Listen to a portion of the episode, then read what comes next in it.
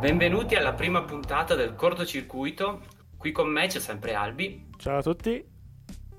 E come la introduciamo la puntata di oggi? Mm, ti faccio subito una domanda, Albi. Tu da piccolo che cosa volevi fare? Qual era il tuo sogno? Mm, dunque, quando ero piccolo mi ricordo che volevo fare l'attore, non chiedermi perché, ma quello che volevo fare, mi ricordo che alle medie dicevo a tutti che volevo fare l'attore. Ah, forse perché dicevo che guadagnavano tanto, cose di questo tipo. Sono sempre materialista tu proprio, esatto. assolutamente, no? Io invece no, eh, sarà banale, ma comunque sono sempre stato attratto appunto dallo spazio e volevo fare l'astronauta. Mm. Quindi tra, diciamo, una replica e l'altra di colpo grosso guardavo addirittura Spazio 1999. Tu ti ricordi che cos'era? No, non so cosa sia. Era tipo Star Trek dove si narrava praticamente le vicende di una base lunare, base alfa mi pare si chiamasse, dove un bel giorno a un certo punto c'è stata un'esplosione nucleare, la Luna schizza via, non è più attratta dalla gravità della Terra e eh, si mette a solcare l'universo. Quindi okay. ovviamente ogni puntata narrava eh, l'avventura dei protagonisti appunto alle prese con un alieno piuttosto che altri pianeti sconosciuti. Quindi... Penso che invece il massimo della mia fantascienza erano i Visitors, eh, credo. Ah, Visitor, sai che cioè, so cosa sono, eh, per carità, però eh, non è che abbia dei ricordi proprio nitidi. Ma io ero super mm. scioccato perché mm, praticamente si toglievano la faccia e mangiavano gli animali, i topi morti. ah, sì, hai ragione, forse prendevano il posto di noi umani. Non so, ricordo bene. No, ricordo solo che si toglievano la faccia e sotto erano mostruosi. Sempre attratto da, diciamo, un po' horror. Tutto questo sì. bellissimo cappello introduttivo per appunto parlare dell'argomento di oggi che è Marte e l'esplorazione di Marte, appunto. Sì. Diciamo che Quindi... se posso fare io un'introduzioncina del sì. perché mi interessa l'argomento. Uh, principalmente è tutta colpa un po' di, di, cosa è successo negli ultimi anni, no? quindi legato anche un po' al fenomeno di Elon Musk, no? Uh, insomma che con le sue SpaceX, tutti questi mh, mm, lanci di astronavi, navicelle varie, ha un po' riattivato lo spirito esplorativo in tante persone, secondo me anche. Uh, e io tutte le volte che vedo questi suoi lanci di queste nuove, nuove boh, non so se sono nuove, comunque tecnologie anche un po' grazie sì. ai suoi soldoni di PayPal, diciamo così. mm-hmm. eh, insomma, mi sono un po' appassionato e quindi il suo obiettivo finale, sappiamo tutti, penso sia quello di andare su Marte, no? Sì. E quindi proprio il tema di oggi era proprio questo qua su Marte. E niente, questo sì. era il motivo principale per cui anche qualche settimana fa c'è stato appunto l'utilizzo di una SpaceX, si chiama SpaceX anche quella, non mi ricordo più. Sì, di, era la Dragon, la Di un modulo della SpaceX, forse penso si chiami così, Dragon, sì, che si è attaccato alla stazione internazionale.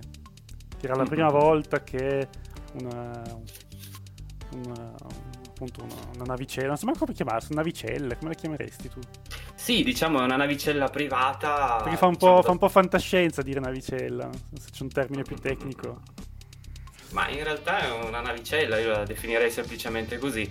Diciamo, dopo la Soyuz, che è una navicella appunto russa che portava gli astronauti in orbita, dopo dieci anni, eh, diciamo, eh, gli americani sono tornati a portare gente appunto nello spazio con navicelle americane, insomma. E, però, eh, però questa è privata. Questa è privata, bravissimo, il punto è proprio quello. Eh, prima costava addirittura una novantina di milioni di euro agli americani mandare un astronauta in, orbi- in orbita, quindi sicuramente un risparmio di soldoni anche. Ma la cosa che mi ha emozionato non è tanto la Dragon. Eh, ti ricordi il lancio del Falcon Eevee? Sì, sì, di due anni fa. Sì, sì. Mamma mia, quello a me mette i brividi, anche lì non tanto per la mossa di marketing eh, dell'automobile, sai che no, quella era una, cavolata, era una cavolata. Sì, sì, sì. Però è stato veramente da brividi rivedere i due razzi che sono tornati da solo alla base, da soli alla base, e sono in questo modo quindi riutilizzabili per successivi lanci. Sì, sì, anche a me ha emozionato molto. Eh, quello sì che aveva il gusto di fantascienza, cioè di cose che non si era mai vista. Perché in realtà sì, ok, lo Space Shuttle eh, sì, tornava indietro, però non era proprio la stessa cosa. Non è come vedere no. un missile che atterra di nuovo, no? È un po', un po strano. Certo. Era, diciamo, eh, la soddisfazione di aver fatto una cosa difficile, ecco, secondo me almeno. Io la vedo sì, in quella maniera lì. Una cosa molto simile al raggiungimento della Luna, insomma, ma con eh, le dovute proporzioni, ovviamente. E infatti sì, no, il prossimo no. passo, come dicevi giustamente tu, sarà poi eh, arrivare su Marte. È una cosa, un, diciamo, un pensiero che comunque da tanti anni eh, è presente in, diciamo, nella NASA o eh, nello stesso Von Braun addirittura. Infatti Von Braun, sicuramente lo sapete, è quello che eh, aveva progettato l'Evo 2, che ha bombardato poi Londra poi è passato eh, dagli, agli Stati Uniti e ha mandato appunto gli astronauti sulla Luna col Saturn. Lui stesso già progettava di costruire in orbita una flotta di 10 astronavi e poi mandarle verso Marte. Questo negli anni, diciamo, eh, 50-60, esatto. Già sì, prima il problema, il problema delle, dell'esplorazione di Marte è che mm, diciamo così, post guerra fredda sia un po' tutto bloccato, perché non c'era mm. più quella voglia no, anche di, di, spendere soldi in queste cose qui. Mm. Questo ha rallentato Però... tantissimo. Devo dire che appunto durante la guerra fredda invece la lotta era abbastanza serrata, infatti già nel 1972 gli stessi russi hanno mandato orbiter e navicelle, le Mars se non ricordo male appunto, mm. nello specifico la Mars 3 ehm, mi pare che sia la prima che sia ammartata, passatemi il termine, eh, è durata però solo 20 secondi, quindi proprio il tempo di toccare terra poi è esplosa. Perfetto. Poi le missioni Viking, sicuramente. Sulle sì, Viking però, invece...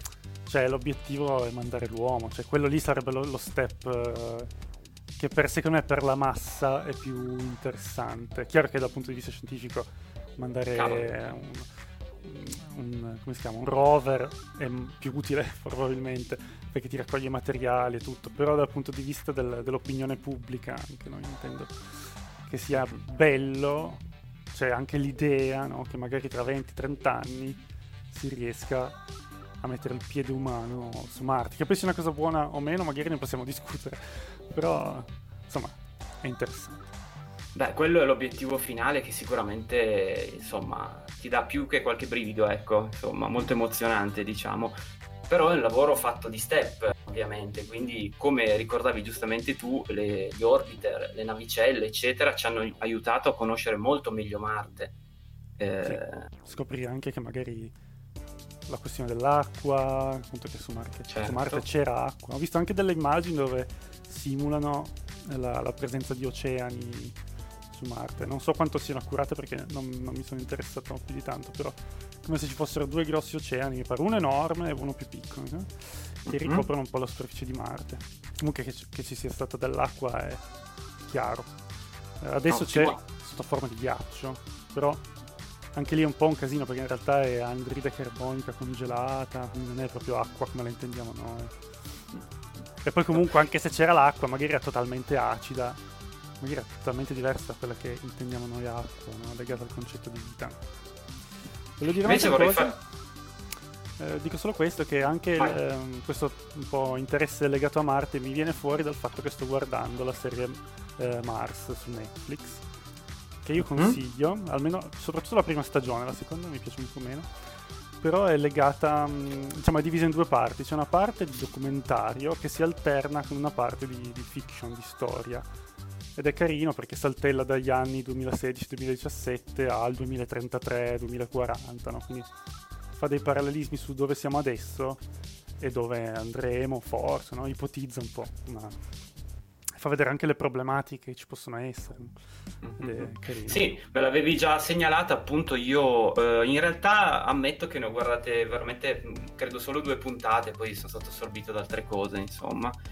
Eh, volevo invece farti una domanda un po' particolare, che forse non è semplice rispondere, ma mm, vai, vai. Eh, magari eh, diciamo l'uomo medio si chiede: ma perché andare su Marte? Perché è importante secondo te? Cosa serve? Con tutti i problemi, diciamo, banalizziamo assolutamente. eh, con tutti i problemi che ci sono sulla Terra, perché non risolviamo prima quelli prima di andare su Marte? Questa è proprio la domanda dell'uomo medio, ecco. Tu come risponderesti? Guarda che questa risposta qua richiederebbe forse delle ore. Certo. Um, vabbè, la risposta più banale ti potrei dire per semplice curiosità, no?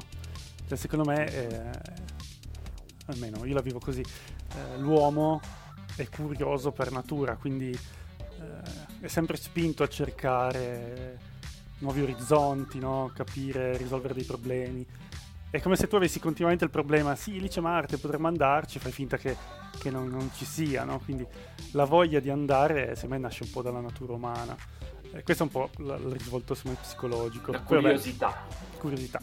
Poi c'è un lato scientifico, quindi a me da, mm-hmm. da pseudoscienziato come sono, mi verrebbe da dire che voglio andare lì per conoscere le cose, no? Quindi fare della ricerca, ricerca scientifica, quindi per raccogliere materiali, studiare. Certo, poi un progredire appunto della scienza stessa. Sì, e poi non sai mai, magari cosa... da una, una, roccia di Marte trovi qualcosa che ti fa creare un nuovo materiale, non sai mai no? cosa può venire fuori anche dalle ricerche, a volte dalle ricerche più stupide, anche per errori nascono cose nuove. Eh, sì. Magari vai su Marte e non trovi niente, magari vai su Marte e trovi qualcosa che potrebbe servire in generale al genere umano, ma anche solo appunto ri- ritornando alla curiosità, no? scoprire che ne so, un, che esiste una, una, minuscola forma di vita su Marte, un batterio o qualcosa del genere, cioè già sarebbe una vittoria incredibile. So che può sembrare inutile, però dal punto di vista della ricerca, della crescita dell'uomo, eh, proprio da un punto di vista scientifico, secondo me è una cosa enorme.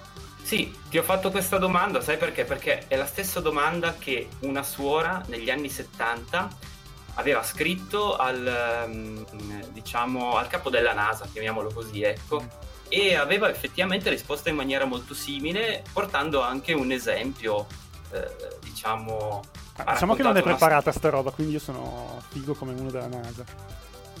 sì, è andata bene, hai risposto bene, eh, diciamo così. Grazie però eh, era un discorso appunto molto simile al tuo, infatti facciamo un parallelismo ehm, sul fatto di un conte che aveva conosciuto un bel giorno un tizio che, un suo popolano, diciamo che eh, si dilettava nello studiare i vetri e via dicendo, la riflessione, e via dicendo, come appunto stavamo parlando, e ehm, gli altri popolani si lamentavano con questo conte perché non non risolveva i problemi, stiamo morendo di fame, c'è la peste tu eh, sovvenzioni questo, questo signore qua. Mm. Lui appunto ha tenuto duro, diciamo, ha continuato a dare il suo supporto a questa persona, il quale poi ha inventato il microscopio. Quindi non sai mai dove ti porta il progredire, la ricerca, la curiosità. Ah, il microscopio ovviamente ha eh, salvato migliaia e migliaia di vite è un discorso molto simile, ecco. E poi aggiungerei poi una cosa, una riflessione poi mh, mm, più mia, eh, quindi non so quanto sia furba o meno, ecco. Ma questo è un podcast dove noi parliamo anche delle nostre opinioni, eh, non è che Certo, sì, sì, no. Anche perché io non sono uh, una, un astronomo, non sono un esperto di... Cioè, questo, questo, podcast qua è anche un po' le nostre curiosità, passioni, così, non è che deve essere per forza tutto super scientifico, anzi se qualcuno che ci segue ci vuole dire qualcosa ci trova su YouTube, ci trova anche su Spotify eccetera, magari su YouTube se vuole lasciare un commento, magari ci Che dice, marchetta! Eh, no, però oggettivamente se c'è qualcosa che funziona o che non funziona ce lo possono dire, non è un problema. Secondo me. Certo, certo, anzi questa è la prima puntata, quindi se escludiamo la puntata zero. Puntata ufficiale. Ehm... Sì, puntata ufficiale. E, ehm, appunto, io volevo dire invece una motivazione molto più pratica, eh, sì. anche sul fatto, anche diciamo sul discorso energetico, di risorse in quell'ambito lì. Eh, la Terra è comunque un pianeta finito, quindi eh, è sempre importante trovare ad esempio risorse sulla Luna, anche piuttosto che Marte, di elio 3, anche in previsione della eh, fusione nucleare, che comunque è lo studio con ITER e il successivo demo non siamo poi così dita- distanti da, da, quegli obiettivi come magari eh, si possa pensare. Quindi sì. anche in quell'ottica lì è importante trovare nuove allora, fonti di energia. Anch'io ho pensato allo sfruttamento delle risorse, però qua si, secondo me si pone un po' un... diventa già più problematico. E, e mm-hmm. guardando la serie Mars uh, te lo fanno vedere questo, nel senso che... Um, almeno io prima non ci pensavo tanto, l'ho visto lì poi ci ho ragionato un attimo. Perché è vero che noi possiamo andare su Marte e sfruttare... Facciamo finta che sono dei giacimenti di, di petrolio, to, facciamola più semplice possibile. Vai su Marte e scopri che è pieno di petrolio, ok? Eh, che non ci fa sempre gola. Eh, però Troppo. tu stai di nuovo intaccando un pianeta esattamente come stai facendo con la Terra, no?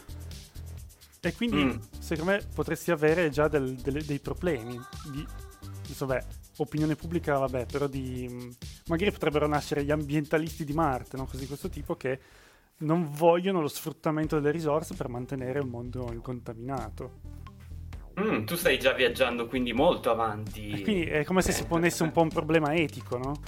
Dello sì, beh, dipende delle risorse. Io andrei comunque sempre nel merito perché dipende. Ovviamente l'esempio del petrolio è l'esempio peggiore. Beh, perché... ho detto una cavolata a caso. Certo, però... Non so se a su Marte c'è petrolio, non ne ho la minima idea, però...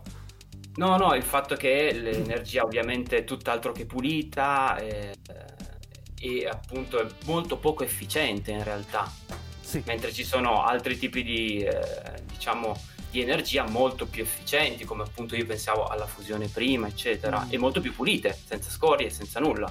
Quindi, sì, però proprio mi immaginavo utilizzare Marte come un, un serbatoio di risorse, no? Comunque vai a rovinare eh, eh, ma quello sai che penso sia abbastanza inevitabile. Eh, può essere comunque un grande trampolino. Eh. Tu arrivi su Marte, puoi installare la tua, diciamo, cittadella. Poi, tra l'altro, ti dico una curiosità che ho letto, ma sicuramente ti lascerà comunque la bocca aperta. Um, puoi installare la tua centrale elettrica, diffusione, quello che è, via dicendo, per poi fare il salto successivo, andare sulla fascia di asteroidi ricchissimi, oppure addirittura qualche luna di Giove, via dicendo. Beh, Quindi può essere un trampolino se si vuole andare avanti, altrimenti io fare qualcosa proprio senza intaccare il pianeta è veramente difficile. Eh, eh lo so, mm. però appunto comunque è un problema che secondo me è da porsi, nel senso lo dobbiamo sfruttare, dobbiamo lasciarlo così com'è, perché c'è dietro un problema appunto etico, no? Nel senso di lasciare le cose così come sono.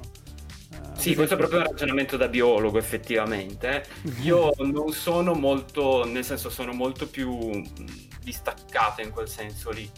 Eh, riconosco che ovviamente l'importanza di lasciare un territorio e non distruggerlo chiaramente, però eh, bisogna comunque anche eh, evolversi, ecco, quindi andare avanti, non eh, pensare appunto all'umanità in sé. Sì, non potremmo rimanere... Che non piace tanto, però è quello di dire andiamo lì per mm. creare, come si dice, terraformare, no? Creare, che sì, bellissimo, ok però effettivamente, cioè lì sì che il focus dovrebbe essere prima sul nostro pianeta, secondo me. Perché uno dice, boh, stiamo consumando totalmente il nostro pianeta e, e boh, e lo, lo, lo, dice, lo, sfruttiamo fino all'ultimo e poi ci spostiamo su Marte, no? Tanto ormai avremo già costruito le nostre colonie, eccetera. Però così mi sembra molto egoistico, no? Nel senso, non sarebbe meglio cercare di...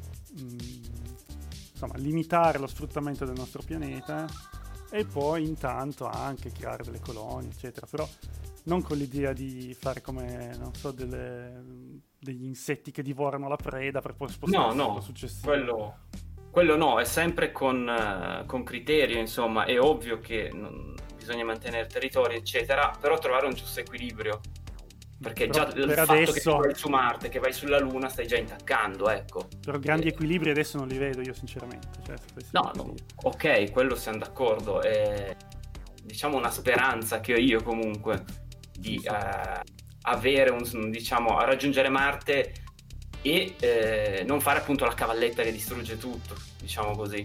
Avere un, un giusto equilibrio nel raccimolare risorse senza però intaccare più di tanto ovviamente il pianeta stesso. e ci sono tecnologie che lo permettono. So, identificare aree sfruttabili, aree dove magari potresti creare delle riserve, no? Perché magari non sono riserve eh, naturali per via della vita, ma magari per la geologia, no? Quindi magari ci sono delle formazioni geologiche particolari eh, e quindi sì. lo preservi. Oppure il luogo in cui sarà, verrà fuori primo, la prima forma microscopica di Marte. Non è che vai lì e poi martelli per tirarci fuori delle risorse. No, no? infatti, è quello, è quello, appunto che sostengo anch'io, ecco. Però lasciare il territorio, diciamo, eh, intaccato è praticamente impossibile. Già il fatto che vai su Marte e atterri, ovviamente stai già facendo qualcosa, qualche danno, ecco, arrivando a un discorso assurdo. È utilizzare gli strumenti, la tecnologia per appunto avere poi anche un trampolino per le future esplorazioni. Ma Perché sì, meno male... Anche, lì le future esplorazioni, ok, però finché siamo limitati con questi motori qua, cioè per andare su Marte leggevo che ci vogliono dai 7 ai 9 mesi adesso.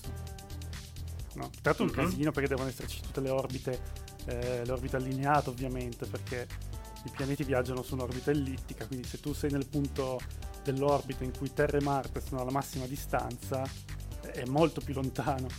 Quindi magari ci metteresti chissà quanto. Devi aspettare che la Terra e Marte siano vici- relativamente vicini per poter iniziare una, insomma si chiamano proprio finestre, come se fosse una finestra. Certo, no, no, deve essere nella posizione giusta. E già questo ti limita tantissimo gli spostamenti. Non so quante volte. Considera che la Terra, eh, se non mi ricordo male, fa la rivoluzione attorno al Sole nella metà del tempo rispetto a Marte. Sembra che Marte ci metta il doppio. Quindi un anno su Marte sono due anni, dico bene? Di, un anno terrestri. marziano è sui 600-700 giorni. Quindi sì, due anni perché sono 365 un anno, ok. E sì, quello sicuramente hai, hai ragione, ma la tecnologia va avanti appunto, il mio discorso è quello, non saremo sempre limitati a questi motori appunto come ti accennavo prima, già il solo fatto di studiare la fusione, eccetera, darà molta più disponibilità energetica a bassissimo costo in realtà. Immagina un motore a fusione su una nave.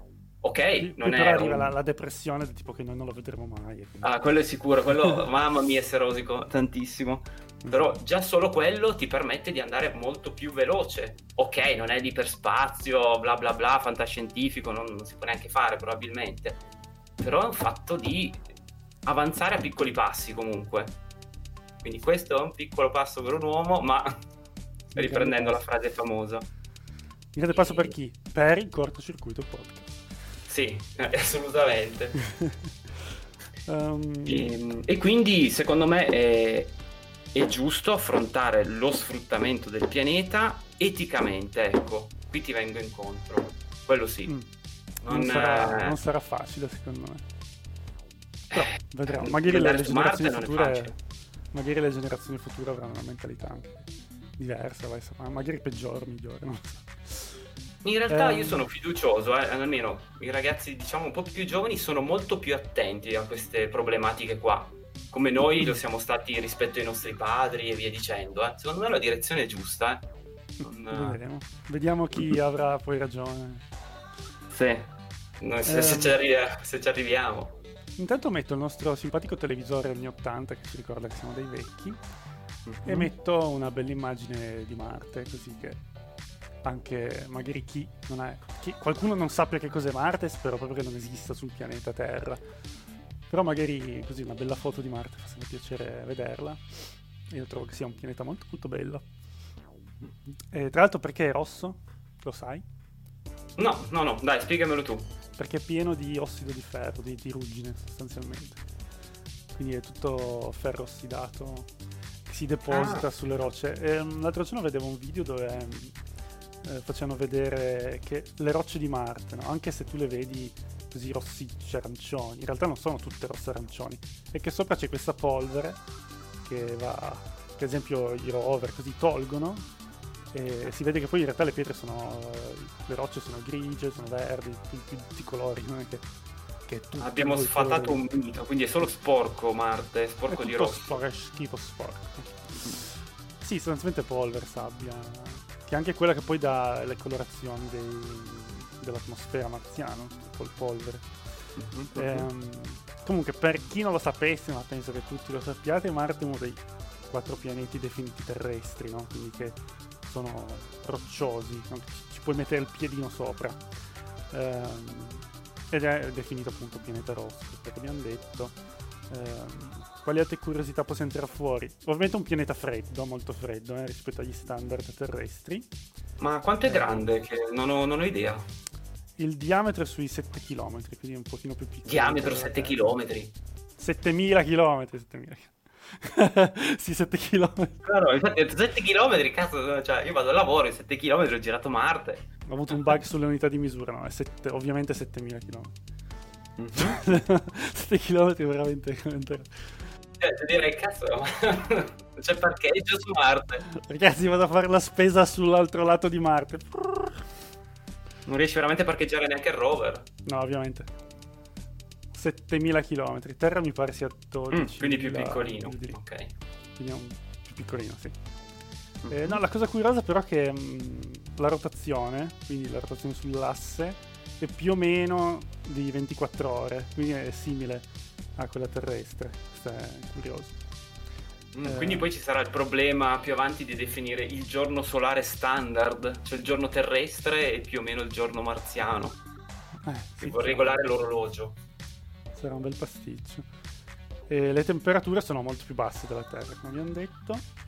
E quella media è, mi pare sui meno 60, se non ricordo male. Sulla Terra più o meno sui 14. No, meno mm, 14, più 14. E I satelliti, quanti satelliti a Marte? Due. Due. Ah, sì. Phobos e Deimos. Mm? Uh, sono questi due satelliti che ruotano intorno a Marte. Io questi nomi qua me li ricordo perché io li collego. Io in realtà li collego a Quake Arena, no? che è un gioco, mm. uno sparatutto 3D, che ormai è già un po' vecchiotto. No? Uh, Me lo ricordo, Però... me lo ricordo. Giocavamo online all'epoca, sì, sì, ma proprio online nel senso eh, era uscita una versione, diciamo, sì, da browser. da web, da browser. Mm. Eh, perché in realtà prima era Quake 3, che aveva questi personaggi anche, poi è diventato Quake Arena, non so bene perché. E uno dei personaggi si chiamava Phobos. Io mi ricordo anche che c'era uno che si chiamava Deimos, però ho cercato delle immagini e non l'ho più trovato. Comunque dovrebbero essere dei personaggi di Quake Arena. E mentre cercavo sta roba qua nei miei ricordi, ho anche un po' cercato sulle wiki di Quake, eccetera, è venuto fuori che Phobos e Deimos erano due basi spaziali di Quake 2 quindi ci deve essere qualcuno nello staff de- dell'ID Software eh, di Quake che è intrippato con Marte, perché sennò non ce lo spiega. Eh, o magari semplicemente con le divinità, penso greche siano queste. Mm, io non ho idea, non ho, non ho memoria comunque di questa cosa, eh, assolutamente. Non mi ricordo né nomi né nulla. Quake 2 non, non mi ricordo né storia né lore, un tubo. Io mi ricordavo solo quel che era molto ammazza ammazza, molto veloce e basta. Bellissimo. E, ehm, ah, ti volevo dire la curiosità di prima che eh, avevo accennato. Eh, avevo letto da qualche parte che ehm, avevano ovviamente fatto dei progetti per eh, la colonizz- colonizzazione di Marte, mm-hmm. per costruire i rifugi, le case, eccetera. Pensavano alle stampanti 3D ed era mm. una figata perché praticamente utilizzavano la polvere di Marte per costruire letteralmente le case. Quindi non ti dovevi portare dietro sulla tua navicella, sul tuo lander, eccetera, eh, materiale o cose ingombrantissime, solo appunto um, delle stampanti 3D che ti permettevano poi di costruirti dei rifugi. Ah, figata! Molto bello. Giusto oggi c'entra niente, però oggi ho visto che hanno costruito in 72 ore, se non sbaglio, una una piccola imbarcazione tutta con una stampante 3D. 3D. Ah, ma figo, è figo quella cosa lì. E invece, um, ehm, dopo la foto di Marte, cosa volevo dire? Hai messo. Perché io non ho messo vedo. questa. Ho messo questa che è la foto di, del tramonto. Mm, io non la vedo, ma so una particolarità sul tramonto di Marte, ovvero che è blu. Sì, Dico bene? Questo, sì, è un tramonto rosso. No, no, questa foto è, è un azzurrino verde tenue, diciamo, come immagine. Quindi se una bella sera vi ritroverete su Marte a osservare il tramonto, sarà blu, differente dal tramonto terrestre, principalmente perché eh, le lunghezze d'onda delle, dei raggi, diciamo più verso il rossiccio, vengono riflesse, quindi passano solo quelle sul blu. Quindi questo sì. è il motivo principale. Il mio unico dubbio è che sia sempre blu o sempre verdino, nel senso... Cioè, sulla Terra noi quanti colori vediamo al tramonto? Va dal blu, arancione al viola, no? Ma in realtà, allora, da cosa ho letto, è un fenomeno che si sviluppa principalmente in maniera prepotente la sera perché i raggi fanno un percorso più lungo e quindi diciamo se il sole è molto basso sull'orizzonte la luce deve percorrere più strada e in questo tragitto più lungo vengono riflesse eh, le particelle, eh, scusami, le lunghezze d'onda più sul rosso, mentre quando è più verso diciamo lo zenith, la, mh, mm, la distanza della luce da percorrere è minore e riescono a, ad arrivare a terra, diciamo così, anche le altre lunghezze d'onda. Ma non sono Quindi... convinto di questa cosa, sinceramente. Vedremo, vedremo. Da cosa la distanza del Sole è talmente grande che dovrebbe essere irrilevante. Sì, però ti, mh, mm, almeno io l'ho capito così. Eh, mi spiego meglio. Eh, se ad esempio quando sei sullo zenith devi attraversare un chilometro di atmosfera rarefatta, tutto quello che è, mentre eh, sei al tramonto, la distanza che deve percorrere il raggio di luce è magari due chilometri. Quindi in un chilometro vengono ovviamente assorbiti, riflessi meno, eh, meno raggi rispetto alla lunghezza di 2 km. Vediamo se qualche esperto di Marte verrà a contraddirci nei commenti. Non lo so. Non, è un discorso interessante. Sì, se avete più info farebbe piacere. Ecco. Sì, perché mm-hmm. sicuramente è legato al, al, come i raggi interagiscono con l'atmosfera. Mm-mm. E quindi anche lì mi immagino che magari in certi punti sia più denso, magari ci saranno anche del, del, dei fenomeni atmosferici su Marte, no? Quindi di sicuro c'è il vento, quindi ci sarà un'atmosfera, sì. seppur rifatta rispetto alla Terra, che può, può, modificare il modo in cui un osservatore vede il tramonto. Comunque, eh. Che vedi che comunque gli altri pianeti sono troppo affascinanti, anche solo vedere come le cose sono differenti rispetto alla Terra. Ah, sì, ad esempio, se, a proposito del vento, avevo letto da qualche parte che le dune che si formano sul, sul pianeta di Marte, cioè mm-hmm. qui da noi non le vedrei mai fatte in quel modo lì. Perché, eh, ad esempio, la forza di gravità è molto minore, quindi il modo in cui il vento sposta eh, le, le particelle, i granelli di sabbia, quello che è, non potrà mai essere uguale a quello che succede qua sulla Terra, a meno che non lo fai apposta in modo artificiale ti metti lì a costruire le dune, non lo so. Però il modo in cui si creano le dune su Marte è diverso da quello in cui si fanno qua sulla Terra. No? certo. Interessante. E poi un'altra curiosità sempre su Marte, che secondo me l'avrete vista in tutte le salse oramai, sono le foto, diciamo, ad esempio, eh, forse ce l'abbiamo eh, da mostrare. Le fake. Le fake news, diciamo Praticamente la, la Viking, ad esempio quella più famosa, è la foto presa dalla Viking, dalla sonda Viking, negli anni 70, del monte che ha, eh, diciamo, le sembianze di un viso umano. Comunque spettacolare, cioè, oggettivamente bellissima perché c'era già, non so se c'era già, non lo so, però c'è tutto l'immaginario degli egiziani come eh, civiltà legata agli alieni, no? Mm-hmm. E questa faccia qua sembra proprio una sorta di sfinge e quindi magari alimenta ancora il mito dell'Egitto legato a una civiltà aliena, con le piramidi sì. fatte da astronave. Adesso non so se magari questa idea di egiziani barra alieni è nata dopo, magari rispetto a questa foto. Però sembra diciamo veramente che... una sfinge. C'è pure una puntata di Futurama, se non erro, ma non sugli egiziani, ma eh, erano gli indiani d'America che se ne erano andati e avevano colonizzato Marte. Bellissimo. Comunque, inutile dire che è falso, eh, ovviamente. È un, un classico gioco... esempio di pareidolia. Se un gioco conosci. di ombre principalmente. Cioè, se voi adesso ci sono anche le immagini d'alta risoluzione di questa zona. Si vede che è una sorta di montagna a panettone, non so neanche come definirla. Che per via del come incideva la luce in quel momento, le ombre sono molto lunghe, quindi suppongo fosse abbastanza basso il sole crea, crea questo effetto che sembra un viso. Ovviamente. Ma il problema è nella mente umana, appunto, che ricerca sempre pattern già conosciuti. Quindi, ah, quel cespuglio assomiglia a quella nuvola è un cane. Sì, a volte vediamo, che... vediamo, le facce nei, negli edifici, nelle strutture di metallo. Quindi. Mm Infatti ci sono anche altri esempi di, di, questo tipo, c'è chi vede un... cos'era un'iguana, c'era la foto sì. di un'iguana. Ho messo la foto di una sorta di rettile e poi ho messo una persona che cammina col braccio in avanti. Sì, sì, sono ovviamente tutti autoinganni che la mente si fa, ma questo credo e poi sia ha messo la luce, quella Sì. lucina bianca. Quello aveva fatto scalpore con Curiosity, se non ricordo male, era una delle ultime foto che aveva scattato, quindi abbastanza recente. E era semplicemente un riflesso. Curiosity ha due fotocamere. Su quella di sinistra si vedeva quel riflesso lì, su quella di destra no. Quindi è semplicemente un raggio che batte particolar- in particolar modo sulla, sulla lente piuttosto che eh, sul terreno Magari stesso. ecco. Su qualche roccia. Certo, certo, quindi anche quello purtroppo non ci fa sperare in eh, diciamo, Non è un uomo di luce? Non è, Dici no, che non è un nome di luce, ok. purtroppo. E comunque qua di, avevo anche letto qualcosa sugli insetti. Avevo visto un video di Adrian, eh, League for Universe, che parlava degli insetti su Marte.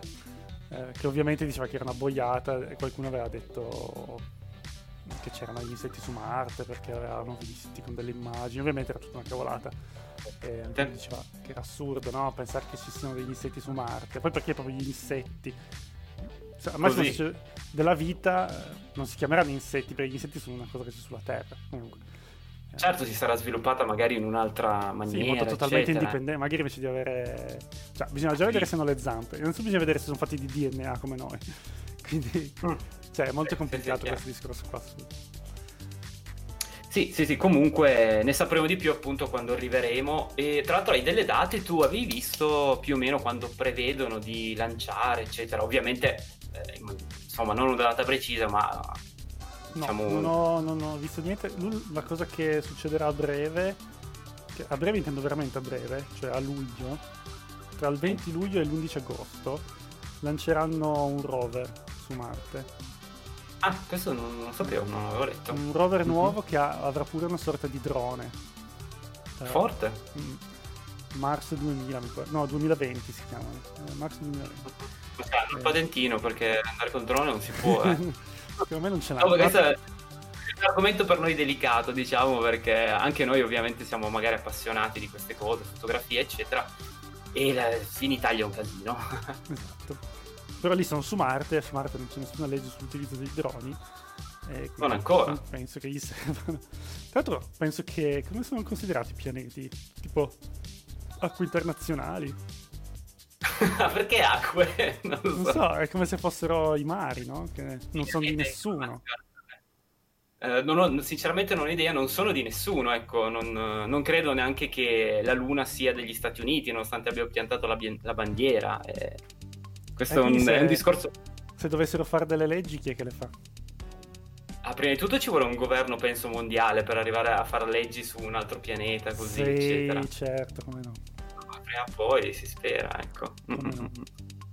E poi appunto sono, le leggi sono cose prettamente umane, ecco, quindi decidiamo noi come farle. Ci serve un accordo globale. Ma Solo quello. dei bei casini, per dirlo in modo tecnico. Ma quello secondo me ne passerà ancora di tempo, ecco. Quindi so- quando poi effettivamente esisteranno coloni e tutto, ci preoccuperemo di quelle cose lì. Ci saranno elezioni. Ci sarà Berlusconi che probabilmente sarà ancora vivo. Può dire Pensa quando nascerà la prima persona nata su Marte, sarà un vero, un vero marziano. Sì, tra l'altro le conseguenze, tra l'altro sul fisico di avere una gravità ridotta. Saranno altissimi. Eh, però è un po' un casino. eh. Anche lì, cioè, quello che dicevamo prima della terraformazione, no? Perché se io leggevo alcune cose che dicevano appunto andare su Marte per trasformarne l'atmosfera e renderla vivibile per l'uomo, perché adesso è quasi 100% anidride carbonica, quindi per l'uomo è, è invivibile. Sì, all'inizio ci saranno, ci saranno delle cupole, qualcosa, ovviamente del- dei biomi, dei microambienti adatti alla nostra sopravvivenza. Sì, però anche Am- lì, dal punto di vista psicologico è tremendo, cioè non poter... cioè, poche persone potranno andare lì. E l'idea di nascere lì, se tu nasci lì magari non, non sei pronto. Dire, secondo me è tutta abitudine comunque quello, Eh, nel senso se tu nasci lì, sei sempre vissuto sotto la cupola, secondo me non ti rendi neanche conto. Poi beh, ovviamente... È come dire, se scopri che là dietro c'è un mondo diverso, non è che sei proprio contento. Eh, vabbè, è chiaro, però secondo me tanto ci fa appunto, diciamo, l'abitudine. E, e niente, io non so se tu hai ancora qualche domanda, qualche argomento. No, io ho messo ancora le immagini dei, degli orbiter di cui non so nulla, però eh, mm-hmm. diciamo che Marte è tenuto sotto controllo da un bel po', nel senso è da parecchi anni che stanno studiando questi sì, qua sì, che, sì, dagli anni ho messo 70. qua i primi il Mariner e i Viking del, degli anni 70, quindi ormai un bel po' di anni che... Tutte le volte che leggo anni 70 mi viene da dire 30 anni, invece sono già 40 e più. Eh, sono quasi sono 50. Sono qua, sì, 50. Ma no, 50 anni, sì, sì, sì. E, eh, ma eh, tanto tempo passa, è inevitabile. E, ehm, e, niente, non ci resta che attendere, appunto, sperare di far parte, magari, appunto, almeno come spettatori, della colonizzazione, dell'esplorazione di altri mondi. Poi ho messo là quell'immagine di Curiosity dove si è fatto il selfie. Ah, quella famosa. Sì, Tanto è molto bella. Scusa, ad esempio non ci credo, come ha fatto? Non, non, ci credo come ha fatto. Allora, sposto un po' l'immagine verso l'alto, anche se non è bello da vedere. Ehm, praticamente ha fatto una foto a 360, no? Quindi c'è, certo. c'è, un braccio meccanico che gira, no? Solo che in questa immagine qua tu non lo vedi il braccio meccanico perché semplicemente una, nella ricomposizione dell'immagine l'hanno cancellato. Certo. Questa immagine ho messo in realtà non si vede, però in altre si vede proprio Sai come quando fai i panorami che si allinea male, vedi una sorta di pezzo sfocato, no? Eh, qui nel... È un multiscatto di, di diverse sì. foto unite a creare un 360. Esatto, e, e quindi ve- si vede una parte sfocata dove manca il braccino in realtà. E di questa foto qua a me piace tantissimo vedere le ruote che sono totalmente sfasciate. Eh, ci sono dei, dei punti delle, delle, del cingolo, penso sia un cingolo che è pieno di buchi per proprio vedere come ha vissuto no, su questo pianeta. Tra tutto sporco di polvere.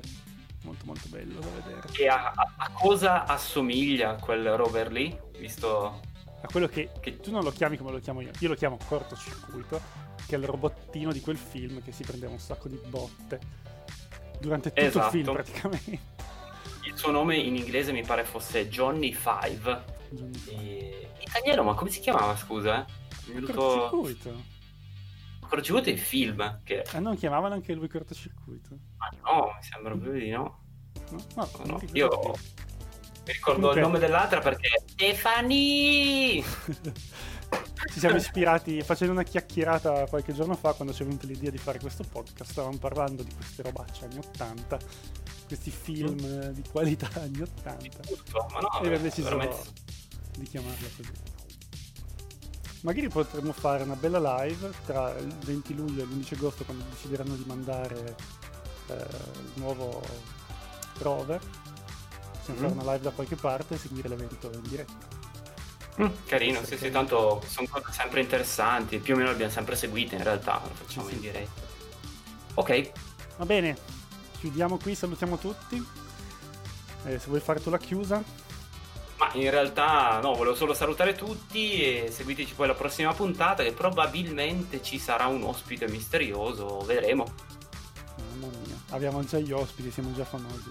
Mamma mia, proprio sulla fila. Va bene. Ciao a tutti. Alla prossima puntata. Ciao ciao.